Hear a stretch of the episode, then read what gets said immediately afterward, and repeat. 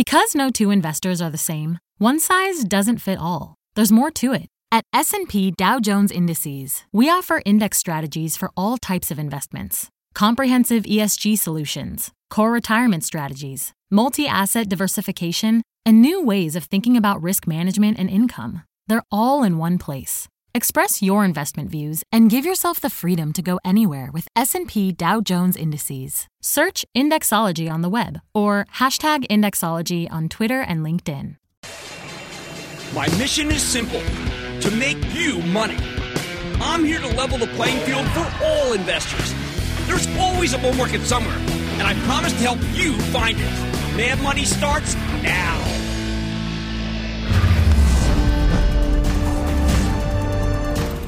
I'm Cramer. Welcome to Mad Money. Welcome to Cramerica. Other people want to make friends? I'm just trying to save you some money. My job is to entertain, but more importantly, to educate and teach. So call me at 1 800 743 CNBC or tweet me at Jim Cramer. How worried should you be? Nine business days ago, the legendary Warren Buffett talked on CNBC about the greatness of America and the power of long term investing. He explained stocks were still the best assets. He pointed out that even if you bought and held during the financial crisis in 2008, the worst possible time, you're up big now. But since Buffett made that call two weeks ago, the S&P 500 is down roughly 10%, thanks in part to another brutal session where the Dow plunged 970 points, S&P plummeted 3.39%, and the Nasdaq nosedived 3.10%. Buffett always says that you should be fearful when others are greedy and be greedy when others are fearful. In October of 2008, he published a now legendary op ed piece in the New York Times titled, Buy American, I Am. As the Oracle explained, and I quote, I haven't the faintest idea as to whether stocks will be higher or lower a month or a year from now. What is likely, however, is that the market will move higher, perhaps substantially so, well before either sentiment or the economy turns up. So if you wait for the robins, spring will be over, end quote. Now, a lot of people uh, think that was a pretty prescient piece, incredibly prescient. There's one problem. Buffett published that editorial on the morning of October 16th of 2008, when the Dow Jones Industrial Average stood at 8,577. It then actually tumbled to 6,547 five months later. That was the actual bottom. That's a 23% decline. Now, some could be critical of that because uh, that drop, well, it, it's not unlike the drop we may be having right now since he spoke to Becky Quick a week ago last Monday. Maybe that's the process. Maybe that's even further along. But hold your horses or your bears or whatever and go back over Warren's words again. He wasn't even trying to call short term botting when he wrote that piece. He disparaged the very idea of doing so. Instead, he related that moment to past bottoms, like when we troughed in 1933, or when we looked like we might lose World War II in April of 1942, pointing out that in every case, stocks bottomed before the actual situation improved. Then he lists a series of negatives we ultimately triumphed over. Oil shocks, wars, Nixon's resignation, multiple recessions even a flu epidemic, which is a good jumping off point for today because we're at the beginning of something similar to a flu epidemic, and the experts say it cannot be controlled. You hear it, you read it, I do too. Now, I don't know if they're right. I have my own views about what needs to happen. Uh, say what you want about authoritarians who run the People's Republic of China. Their heavy handed quarantine is working. This would be a good time to close schools, shut down foreign travel, maybe even needless domestic travel, for all I know. And certainly, by the way, cruises, but at the end of the day, I'm not a public health expert. I'm a stock market expert. When the market's getting hammered, I like to remember what Buffett wrote in 2008 because back then, the solvency of our banks, of our actual financial system was in question. Back then, prominent mainstream economists, and I've read them and read them and read them at the time, were saying we might need to nationalize the banks in order to save them. Yet the government wasn't just slow to act, it was downright negligent policymakers, what were they doing? Well, they were paralyzed. They know nothing. They know nothing. They know nothing. Arguing that it was illegal to take strong action or that the moral hazard of bailing out the banks was too great. Better to let the whole system collapse. Even after Congress bit the bullet and passed a $700 billion bailout, the situation was looking grim. Until it wasn't. In March of 2009, Fed Chief Ben Bernanke took bold action, saying he wouldn't let any more banks go under, something he should have done a lot sooner, but better later than never, right? Now, because of tough regulation like nowhere else in the world and prudence, our banking system is the envy, the envy of the world, capable of handling far more stress than it could back then, and I believe than it is able to, I think it can handle it now. This time around, though, we have a twofold problem. It's not really related to the banks, even though they act terribly. First, will the travel and leisure companies or even some mall based retailers actually survive?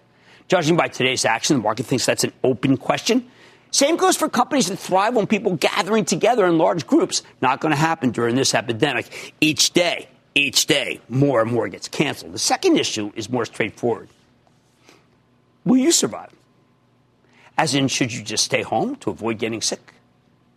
For this, we only have statistics, and the survival stats are actually quite good for most of the population, except for people who are immunocompromised and the elderly, especially older people who are already in rough shape. And those numbers are bad. Okay, let's just call it what it is. They're bad in aggregate. Now, as I walked through downtown today from the exchange to my office, what did I see? I saw carefree people on a beautiful day, strolling around smiling and laughing. I think to myself, don't they know what's coming? Haven't they read about the state of Washington where certain areas almost seem like uh, Wuhan? I mean, don't they know about the yield on the 10 year Treasury hitting record lows? Haven't they heard about the transports? The transports, for heaven's sake. Will they ever be foolish enough to take a cruise again? And here's where I come out. One, there may not be any way to contain the scourge, at least not in democracy. Two, some of us will indeed get sick. I hope it isn't you. I hope it isn't me. And a small percentage will pay the ultimate price for shaking hands with the wrong person. But three, the idea that there's no hope for treatment, that there's nothing to arrest the most serious cases, well, that seems wrongheaded to me. Once you go there, you're betting against the smartest people in the world. Feels like a sucker's bet to me. Even as I worry for myself, for my family, for my friends, I'm not willing to bet against American scientists. I have way too much respect for the people who develop medicines in this country and routinely save lives when we were told over and over again they couldn't be saved. Even in, the, in most of your lifetimes, when AIDS was raging, for example, that went from a sure death sentence to a chronic disease. Miracle? No. Brain power, including the brain power of the most important person heading up this fight against this virus, Dr. Tony Fauci. Respect him. Which brings me back to Buffett's words. Where are we in the market right now? Well, we're down a little more than 10% from the high. That's actually not down that much. It's painful, I know, especially if you bought at the high, but it's a much smaller decline than we've experienced when Buffett told you to buy America in October of 2008. If you want to sell some stock in the next bounce, and there will be a next bounce like we had yesterday, you got my blessing. Buffett was early last time. He's probably early this time. Uh, there's nothing wrong with keeping more cash on the sidelines. Right now, cash is king until, of course, when it will become pawn again. I recognize the fragility of this moment. For those uh, who, who, pick stocks, this is a time to own. What have I been recommending? Gold, some good staples, mainly food, definitely drugs, some utilities, like American Electric Power, which is on the show tonight. But I also think that it's awfully hard to time a bottom here. While I don't I actually think that we're all that close if things keep getting bad, I also don't want to wait too long to put that cash to work. I never like conflating real life and money. But from a financial perspective, the system's a lot stronger than it was in 2008. So if you sell everything, I'm not sure you'll be able to nimble enough to get back in a lower level. I bet you feel real good for a couple of days. I will say this if you're worried about yourself, your physical self, you shouldn't have to worry about your money too. Certainly, if holding onto stocks makes you more uneasy about real life, then ring the register on some of your positions for the moment, even if you have to pay some taxes. That's not worth the agita. But the bottom line, I'm going with Warren Buffett. He was dead right in 2008. Even if his timing, let's just say, was ill advised, maybe left a little bit to be desired, I think he's going to turn out to be right this time, too. Oh, we don't know the time. We don't know the level. The disarray is palpable. But as the Oracle of Omaha always says, be greedy when others are fearful. Just please, if you're going to buy, buy gradually on the way down. Be mindful of those nice people out there strolling in the sun today who don't even know to be fearful, and the ten, tens of millions of people just like them. Corey in Rhode Island. Corey. Hey, Jim, quick question for you sure. regarding Microsoft. Um, if it continues to take a dip, do you think it's worth buying a dip? I think when you buy a company like Microsoft with his, with uh, Satya Nadella at the helm, and you get it, say it's 166. Let's say you want to buy 100 shares, and you buy 25 shares tomorrow, and you buy it on a scale down. I think you'll look back, a, you know, a couple years from now and say, "Wow, I took advantage of one of the few real deep declines." Ravi in Pennsylvania, Ravi. Hey Jim, love your show. Thanks for taking my call. Oh, thank you. What's going on? Take on booking, Jim? Uh, I know it's taken a big hit since the coronavirus scare, and it's near its 52-week low, and I have a substantial position. Which one was it? Oh, BKNG. No, I mean that's kind of. Look, I'm I'm a huge believer in buying uh, what I think is down a lot that is not in the blast zone, and you're buying the so-called blast zone with that, and there's no need to. Why why take why take on the hardest when there are lots of very good yielding stocks that I think are um, let's just say allow you to sleep better at night? Right, as the Oracle of Omaha says, be greedy when others are fearful, and that is worth repeating, especially on a day like today Oh, man, money tonight. I'm talking retail in the time of the coronavirus. What determines the trajectory of the sector? I'll tell you why it all comes down to. Then the market faced another dramatic sell-off today, but I'm eyeing one stock that managed to end in the green. Don't miss my exclusive with Sangamo. And with utilities on pace for the best week ever, how is a company like American Electric Power faring? I'm talking with the CEO. Stay Don't miss a second of Mad Money. Follow at Jim Cramer on Twitter. Have a question? Tweet Cramer. Hashtag mad tweets. Send Jim an email to madmoney at cnbc.com or give us a call at 1 800 743 CNBC. Miss something? Head to madmoney.cnbc.com. This volatility is unheard of, people. Use it to reevaluate your portfolio. You're the best. Thank you very much for your show and advice throughout the years. We have your back, and we will get through it together. Thanks for always being willing to stick your neck out and give us your honest, informed opinion. I want you to know we appreciate you trying to help us out. I am there for you, all right? These times I am playing for you. You get every bit of my knowledge. I'm just trying to do my best for you. We always get through these together. Will this time be any different?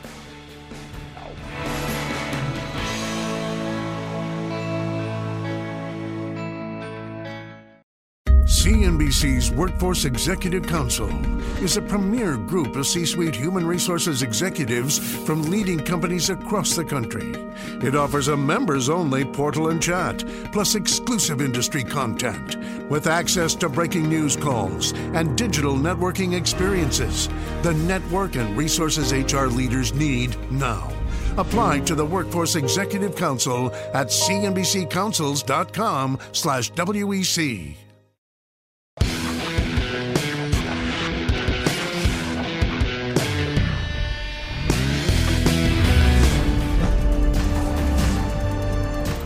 You want to win in retail? You need to be off price or online. Everything else is in trouble, especially in this post coronavirus world where things are getting a whole lot tougher for the whole industry. Take today, it's a company called Burlington Stores. I don't know if you shop there. I kind of like it. It reported a great quarter, although its stock ended up closing down slightly thanks to the gravitational pull of averages. But Burlington, a classic off price chain, put up 3.9% same store sales growth. Wall Street was only looking for 2.9. That's a major beat throwing some margin expansion and the promise of more down the road. And you know Burlington's got a bright future, even if the next few months might be difficult for the whole industry. It's a buy.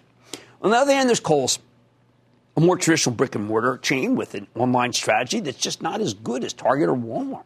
Kohl's delivered an inline quarter and boosted the dividend. But after rallying ever so briefly, the stock started falling like a rock, including a brutal 6% decline just today.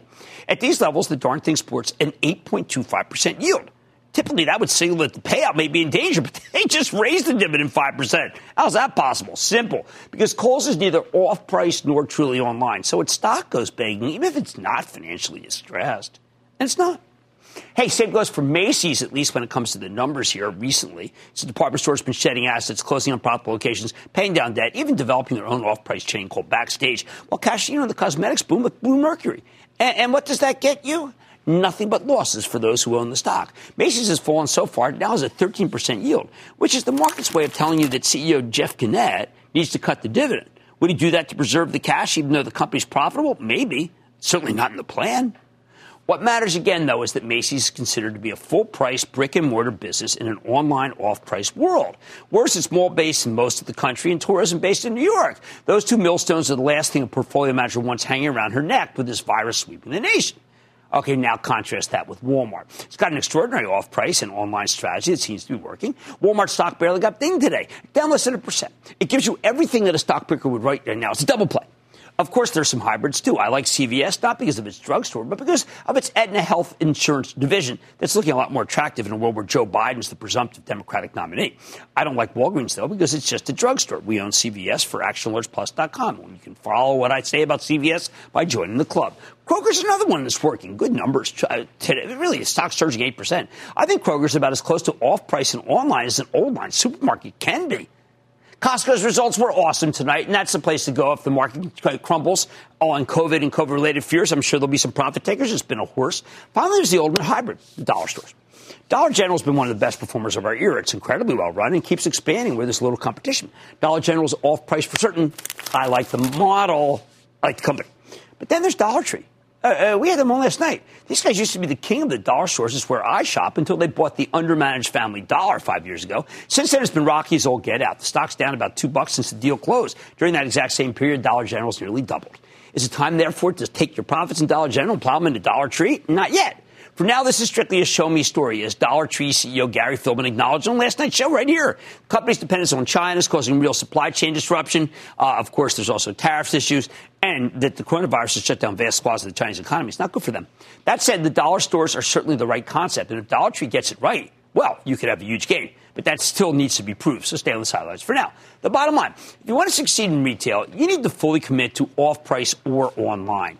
Everything else is going to have a much harder time in general, especially in the middle of a possible pandemic. And remember, it has more to do with the buyers not wanting these stocks than it does necessarily with how the companies are doing. Okay, I want to go to Lee in New York. Lee. Hey, Jim. Booyah. How are Booyah. you? I am doing well. How about you?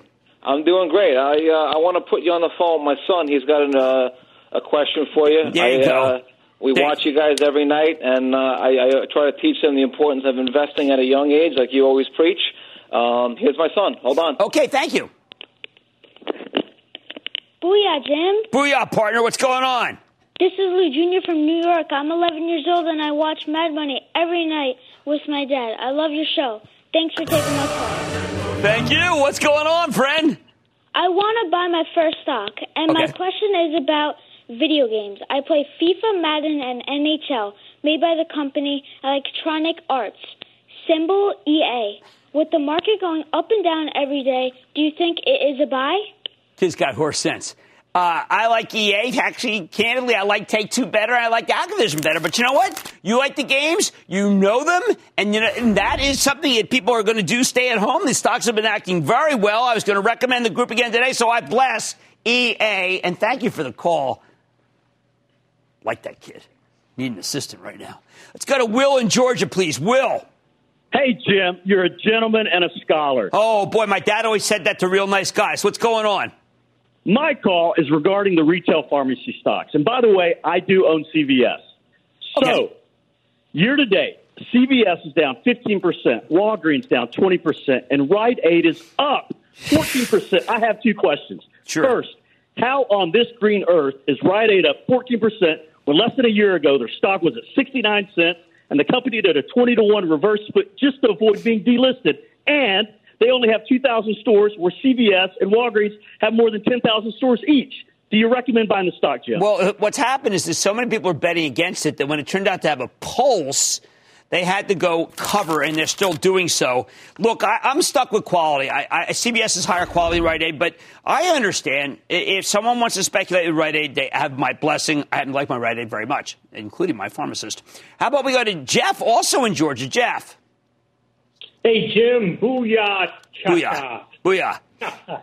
Hey, uh, uh, with a good looking dividend, I'm interested in your analysis of uh, Big Lots. BIG. Man, they missed so bad. They missed that quarter, and it was disappointing. I got retailers like a Walmart that haven't been missing, or a Costco, by the way. It's reported this evening. And if that stock comes down, it's on profit taking, and that could be a great place to go. We have to, what I call, high grade our portfolios in this time of turmoil. Memo to retailers if you want to win, commit to off price or online. Everything else, uh, just say it's suspect. Much more Mad Money ahead, including my exclusive one of the few stocks that actually ended up today. Don't miss my sit down with Sangamo. Then, as coronavirus panic spreads, and it is, buying one stock many uh, turn to in a panic. Remember, panic's not a strategy, but they do go to Generac. first, after another tumultuous week for this market, I'm taking all your calls in tonight's edition of the Lightning Round. So stay with Cramer. This volatility is unheard of, people. Use it to reevaluate your portfolio. You're the best. Thank you very much for your show and advice throughout the year. We have your back, and we will get through it together. Thanks for always being willing to stick your neck out and give us your honest, informed opinion. I want you to know we appreciate you trying to help us out. I am there for you, all right? These times I am playing for you. You get every bit of my knowledge. I'm just trying to do my best for you. We always get through these together. Will this time be any different? No.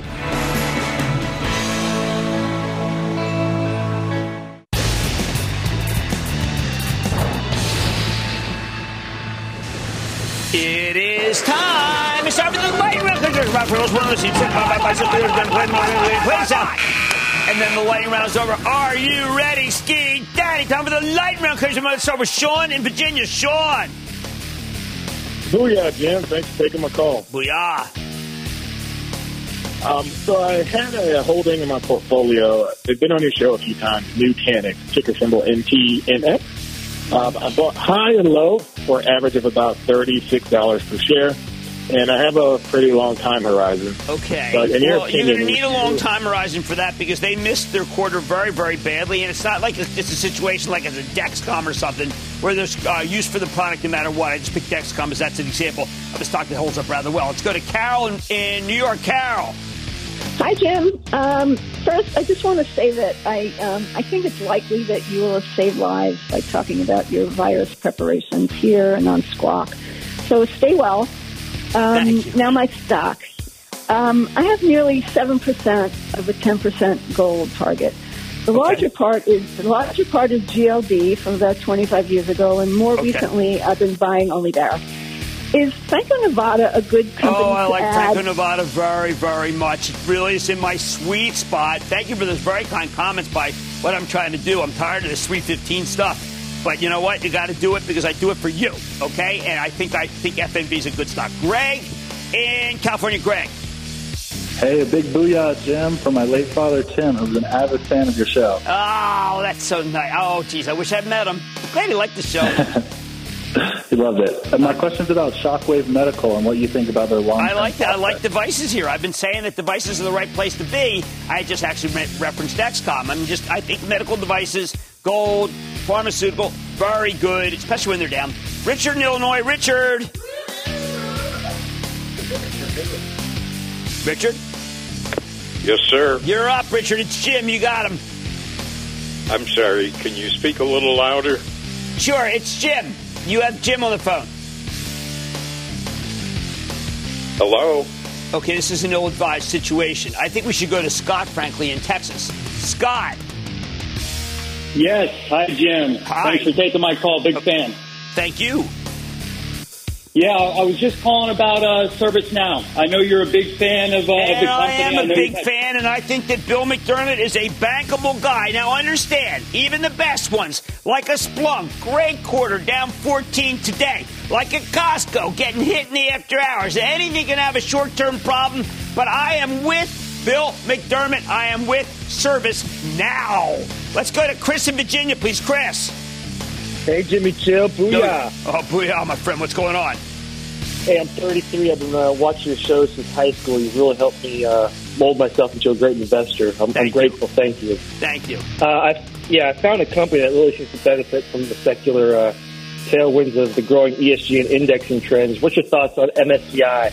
MSCI is run by my good friend Henry Fernandez. He's a remarkable guy. I've been backing him. Yes, he's my friend. He's my friend from real life. He's my friend because he, he and his wife are good friends with me and my wife, and he does a remarkable job. I've been recommending his stock since I met him, and I'm sticking with it. I met him a long time ago. Charles in New Jersey. Charles. Hello, Jim. Your insight, please, on DQ. No, I got enough problems. Uh, this is a Chinese company, and I think that the Chinese market, uh, let's just say, I think it, uh, uh, how about it, lacks uh, a level of transparency that I like. Okay, let's go to Rich in Florida, please. Rich. Booyah, Jim. Booyah, Rich. I've been watching you since the Kudlow days. Oh, well, there you go. Um, hi to Larry, doing his best down there. What's going on? Now people are going to hate me that I say he's doing the best, and I don't give a darn if you hate me. I like the With a price buddy. target of 163 and an expected aerospace merger with Raytheon and an over 2% dividend, tell me buy, sell, or hold United Technology. Okay, United Technology numbers are probably too high because of uh, Carrier and because of Otis. Uh, there have been a number of notes out about that. I do ultimately like the combination, but you're gonna it's gonna be a rocky situation. And that, ladies and gentlemen, conclusion of the lightning round. The Lightning Round is sponsored by TD Ameritrade.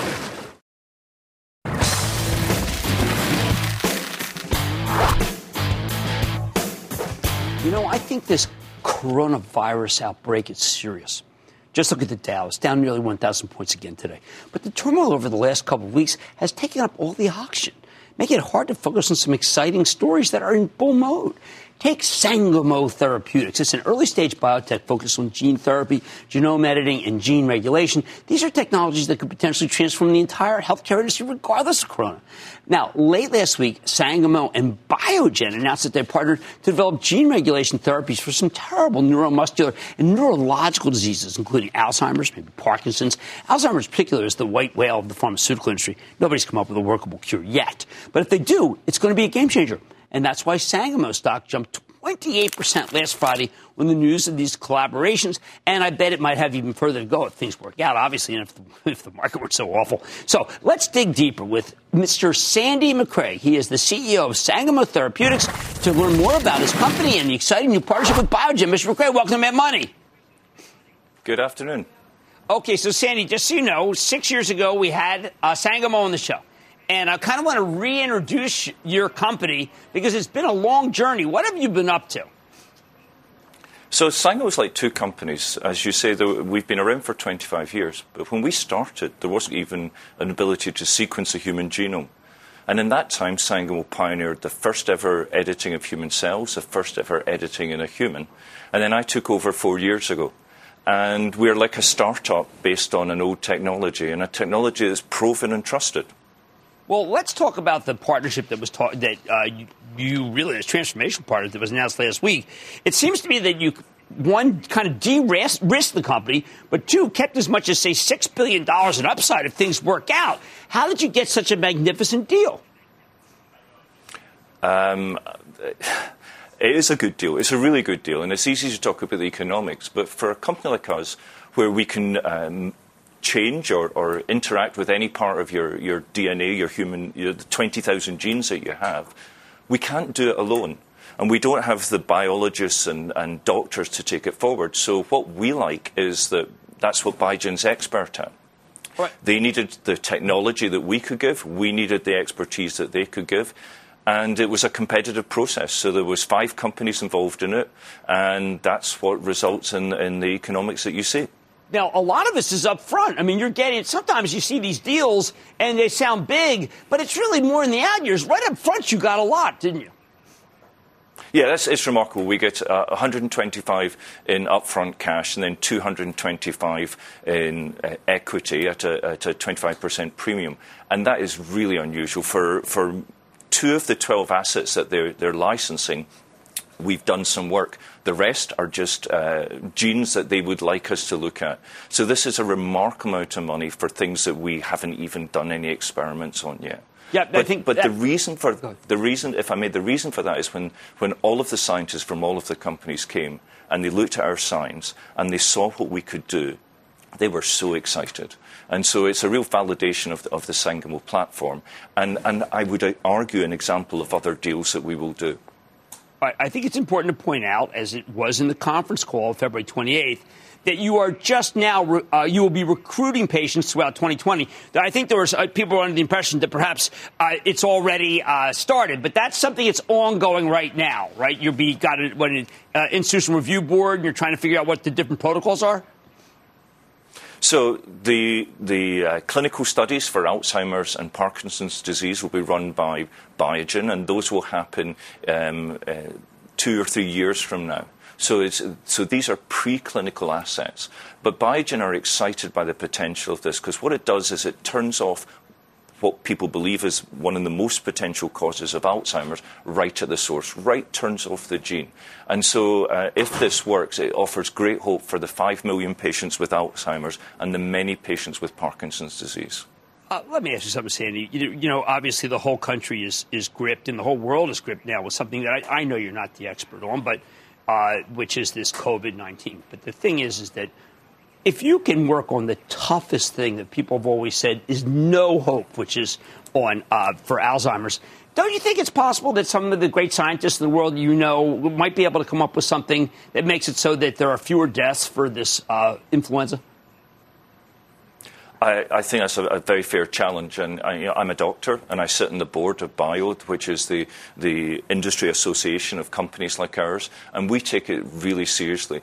Now, our technology is not the right one for, the, for this virus, and our job is to get out of the way and let others do it. But BIO's taking it very seriously and applying all of our different technologies across the board in BIO to try and find a way forward. Uh, vaccines will be the way forward in the near term, but uh, applying the full innovation that is part of the American biotechnology uh, ecosphere is really important to, to help with this. All right, well, I'm going to leave there it on that. There will be a solution. Okay, I'm, will be a solution. I'm going to leave it on that because all day today and all day, all last week, I've heard there can be no solution. And there's some, you're someone who is a lot more thoughtful about these issues than a lot of people I talk to. Sandy Macrae, Sangamo Therapeutics. Thank you so much, sir. My pleasure. Now, I always say that it's that it's possible to own something that could be very, very big that's speculative. I'm the only person on TV or anywhere else that thinks that it's okay to put some of your money in speculation. You see why? Because somebody like Sandy Macrae and a company like Sangamo Therapeutics, their money's back into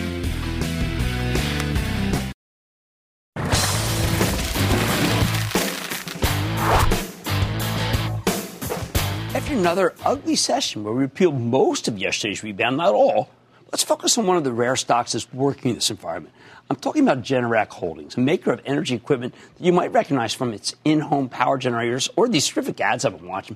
When the averages were bouncing hard yesterday, Generac made a new all time high at 118. Even after today's horrific sell off, it's only pulled back to 116. In fact, the stock's still up 16% for the year. How the heck is that possible? Part, because Generac's the kind of name that you buy during a panic. Typically, it, it, it roars when we're worried about natural disasters like hurricanes. But if you're really freaked out about the coronavirus, I can see the appeal of having your own generator. On top of that, Generac just reported a phenomenal quarter a couple of weeks ago. Uh, last year, they made a couple of clean energy acquisitions we got to talk about. Think storage technology that makes solar power a lot more viable. And those storage systems are now selling like hotcakes. So could this have one more upside? Let's take a look with Aaron Jagdfeld. He's chairman and CEO of Generac Holdings. Learn more about the company and its prospects. Mr. Jagdfeld, welcome to Mad Money. Thanks, Jim. Well, I have to tell you, uh, there are some mega trends out there. Right. And you and I are both aware of them. And you are playing into almost all the big mega trends we talk about. I'll give you the floor to talk about. Yeah, so uh, we see a number of things. First of all, the energy markets, right? So this traditional utility model, the power comes from a power plant, goes hundreds of miles to your house. Uh, you pay for that. We have a utility company right. that's a, it's a monopoly, basically, right? You right. don't have any choice. we have in, American Electric Power, right, there, right? You don't have a choice in who the provider is. You don't have a choice in what you pay for the, the power that you receive. You can maybe control some of the demand side of that, but mm-hmm. that model is going to change dramatically over the next 10 years. That's a $4 trillion industry. And that's going to change uh, in a big way. And we think that decentralized power generation, so rooftop solar, mm-hmm. storage, uh, maybe even using a gas generator like some of our legacy products right. to generate power, and then store that power, and then consume that power and use that power when and where you need it. Including, I put a solar, I put solar panels up, and I can get power and store it with a Generac Correct. And then use it when I want to? Correct. So you can use that. That's right now. That's right now. That, that launched, that product actually launched in December. So we, we bought two companies last year mm-hmm. and got into this space. Spent over $100 million. We bought a company called Neurio Technologies and one called Pika, Pika Energy. Mm-hmm. And these two, the combination of these two companies, we, we introduced products that is a smart storage system. So right. think of it as like, like, an appliance. Okay. Right? So it's an appliance. You already have that solar if you have it, or if you're right. going to add solar at some point. The problem with solar, if you don't have a battery, Solar is basically it's a one-way trip. You're sending that power back to the grid. Right. So let's say you're in California and you have a problem like PG&E has created, right? Right. So the power goes out and you have a solar system but you don't have storage. Your lights are out. You might think, but, but I, have, I have solar. Right, right. The sun's out. Why, why, is, why don't I have any power? But that's a one way trip. If you have a storage system, you can store that sunlight and you can use that battery to provide for resiliency if the grid goes down, or you can consume that power at points in the day, maybe when PG&E or some other utility is charging you a lot more off the grid. Right. And you can save that money. So it's an energy savings appliance. And you, uh, but there's only really uh, what one other company that does this. I mean, you guys are really only game in town. We are. We, we're, we think that uh, it's a pretty unique space for us. Right. We think our brand, you know, with, with, our legacy products, which we've done great with, right? Right. The home standby generator category, we Yeah, built with that. the grid being bad, uh, my, many of my friends have it who are in the suburbs. Absolutely. Because it's unreliable. We never Exactly. thought in our lifetime that the grid would be unreliable, but right. it is. But it is. No, the, the grid reliability problem is is real, right? And people people suffer through it. You suffer through outages. A couple Yeah, we just accept it. Every, we have to throw out everything in our refrigerators, and we accept the fact that if you're sick, there's really nothing you can do. Right. Uh, and that's not acceptable. No, it's not. So we, we created a product category for Right. that, right? So you don't have to live through that. 20 years ago, we started that category. It's a billion dollar a year business now, right? So it's, Right. A, it's a huge business. We look at storage and we see a lot of parallels in how that's going to grow over the next decade. We think that's another billion dollar opportunity for Well, us. I mean, I have to you one. I, candidly, I watched your ad, show to my wife. And her, her reaction was the same as ours. It, it can't be. That doesn't, that's snake oil. How did you do it? Yeah, yeah it's it's not snake oil. I can guarantee you that. No, it's unbelievable. Happy to ha- happy to talk to, to anybody No, about no, that. I'm saying both Yeah. of us were just, it's kind Yeah. of astounding that someone could produce that machine. Right, it's so pretty you cool. bought the product. Right. You must have tested it over and over again, realized it worked. Right. And, and it, this is available, I mean, anyone who has a rooftop. That's right. If you have a rooftop and you want to, if you want to have some more independence and flexibility with your energy needs, right? Right. You want to reduce the cost. That's really what you want to do, and you want to add to. You're you're trying to be part of the solution, not part of the problem when it comes to climate change. Right. Right. So that's that's the other mega trend that exists here is the conversation and the attitudes around climate change are real. Right. So, You- I mean, how do you it. keep these in stock? I've got to believe that this is, uh, the demand for this is extraordinary. Yeah, it's not a demand side issue. It's a, it's a supply side issue at this point. So ramping supply chain. Right. You know, our, our initial guidance when we bought those companies, we thought we'd do you know 50 megawatt of, of, of backup power. It's 150 megawatts that we think we're going to do this year. So it's 3x what we originally thought in our business case. Now, in times of stress, in times of panic, obviously people reach for Generac. Is, is the coronavirus that kind of panic? Um, you know, it, it, it's interesting because you get people who are, they get concerned about everything, having, Right. having clean water, having you know the, the access to food. They don't want to go out of the house, so they start thinking about this. What happens if? And so we have where, where the product starts to become popular when you get something like this is people who have additional use cases for the product or needs, right? So maybe they have a sick family member, Right. right, who can't physically can't Which leave the could house. right? unfortunately happen. That happens. Older parents that live in the Right. home, right? So they have situations where they want to keep people from being out of the house, and they're very concerned if they don't have a, a, a continuous supply of power. That could be this. One last question. Uh, I have, let's say I have a Tesla. Ideal, right? Yeah, absolutely. And it can sync with Tesla. Absolutely. Now Tesla would be a competitor to this too. In that sense, yes, In that yes. sense, because they sell. A They have their own thing, right. But if you have an EV, if you have an electric vehicle, you Right, think about let's- this, right? If right. power is out, now you lose transportation. So it's a very different thing Oh, going absolutely. forward. I know Tesla does have it, but they seem to de-emphasize. They, you guys, on the other hand, are ready. Excellent. That's a terrific story. I'm glad because I saw the ads and said, wow, I got, I got Generac on. That's Aaron Jagdfeld. He's the chairman and CEO of Generac. Look, I am a stock guy fascinated by great stories. Uh, I know that I also feel like I should get one of these memories back after the break.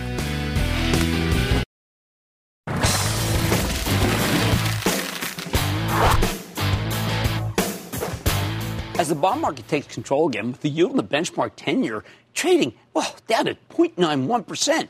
What the heck are you supposed to do if you're an investor who wants income? Bonds are safe, but they're paying you next to nothing. And while many stocks have big dividends, some of them are high riskier. So, what's usually a safe place to put your money during a slowdown?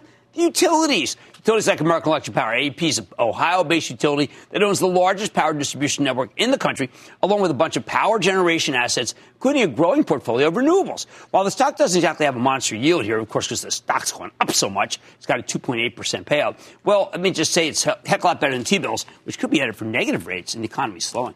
But do not take it from me. Let's check in with Nick Akins. He's the bankable chairman, president, CEO of American Electric Power. Get a read on how his business is doing and where it's headed. Mr. Akins, welcome back to Mad Money. Hi, Jim. Great to be with you again. Well, it's great to be with you, Nick. Now, I tell people that they should be in AEP, as you know, I don't know what, about 100, 100 times a year, maybe more. And one of the reasons I do that is because when rates go down, and even if there's a little bit of slowing in the economy, you can still beat your numbers, which you have consistently. And I think people kind of just think it's magic, but it's actually the way you guys run the enterprise. Well, that's exactly right. I mean, I, I characterize it sort of as, as, a variable fixed swap for our for our shareholders. There's a lot of inputs that change, weather, investments, everything else. But in the end, uh, we wind up being very consistent from an earnings and dividend profile because of the kind of business that we're in, uh, plowing money to really in- invigorate our customer experience and improve the infrastructure that serves this nation. Now, uh, there are some areas in your uh, you know, in your coverage that are that they're not as strong as the GDP. And yet, some people might think, well, wait a second, there's no way that Nick can make the numbers. He's actually a little bit below the GDP. In some areas, there's less industrial. How is the mosaic possible that you can beat numbers even though you say yourself in your own documents that you're a little bit light of GDP? I think you can translate it to the electrification of society.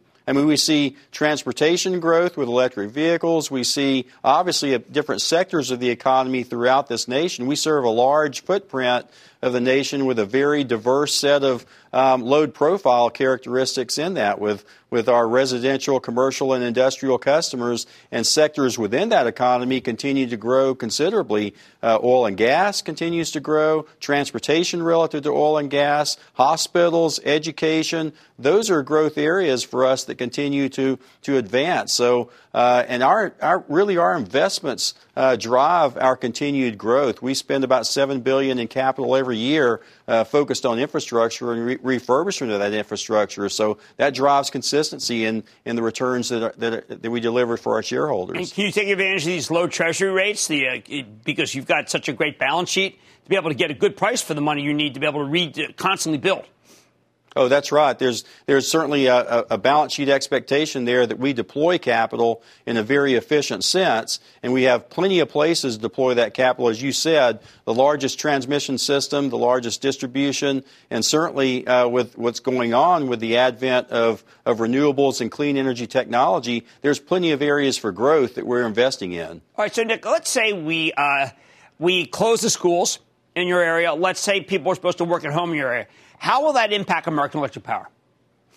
Well, it's, it's really interesting because uh, we have the most margins in our residential sector. So if people are actually working from home, uh, we may actually financially be very secure from that perspective because uh, of the margins that we get from the residential versus commercial and industrial. So um, as, as we look at our economy, and actually we haven't seen that much impact to our economy because most of the coronavirus activities would occur in, in large metropolitan areas, and we're more mid-sized cities uh, and rural areas. So uh, we, will probably uh, see much more resiliency in our territory um, as a result of this ongoing uh, coronavirus issue. No, I want to ask you about a niche business and whether that could threaten AEP someday.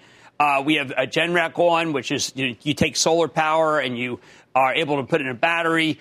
Uh, it's niche now. Is this something that AEP worries about that they see uh, company, you know, individuals kind of disintermediating AEP and having their own electricity? No, absolutely. we we plan on being a part of that. Uh, we're putting in microgrids. We just put in a, a, a, solution at Notre Dame in partnership with Notre Dame, a solar facility. Uh, we're actually doing that around the country in 38 states uh, doing uh, different solar, wind projects, and storage projects as far away as Hawaii. So there's there's really a, a lot, plenty of opportunities for us to engage with customers, uh, creditworthy counterparty customers that that really drive continued growth for us as well. So uh, we we're not afraid of that matter of fact, this company is in a very firm foundation from a financial perspective to be able to focus on those aspects of the future that make sense for our customers and the engagement with our customers. And I always tell people when people say, well, Jim, these utility guys, I guess they just like coal or something, that I know Nick Akins, and Nick Akins has done his absolute best to have as much solar, but particularly wind, as possible. And it looks like you got another chance here, and maybe this one won't be threatened by the interests who don't want you to do wind. Yeah, our North Central project in Arkansas, Louisiana, Texas, and Oklahoma, uh, that is well on its way. We got approval in Oklahoma. Uh, we expect to get approval in Arkansas and Louisiana as well, and certainly Texas uh, most likely will follow, hopefully. So, uh, but even that project now is at a point where we're going to, that project is a go, and it's, it's the fourth largest in the world if you take all three of these projects together. So, um, very definitely on the regulated side of our business, uh, the, the transition that's occurring to a clean energy economy with renewables and other activities are certainly coming into play. All right. Well, look, let's leave it there because that's about the most hopeful thing I've heard in the last few weeks. That's Nick Akins. He's chairman, president, and CEO of American Electric Power. Nick, always great to see you. Thanks, Jim. See, there are stocks you can own. I've been saying that there is a bull market in utilities. I know you want a bull market in the industrials, or maybe you want a bull market in the banks. You got to take it where you can get it. Stephen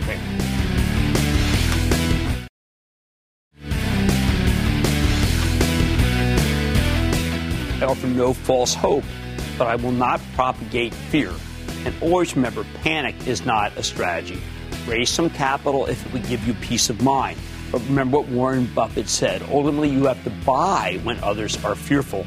And you don't know exactly where the bottom is, but there is a bottom. Of that, I can assure you. I like to say there's always a bull market somewhere, and I promise to try to find it just for you right here on Mad Money. I'm Jim Cramer. See you tomorrow. CNBC Special Report Markets Tomorrow starts right now. I want people to feel like they just learned something. We have journalists in the far corners of the universe. I can't wait to get all of those resources under one hour long newscast where we can deliver the facts of the day clearly and concisely, in context and with perspective, and tell people what's happening, what it all means. Get the truth, not the spin. The News with Shepard Smith. Subscribe to the podcast today.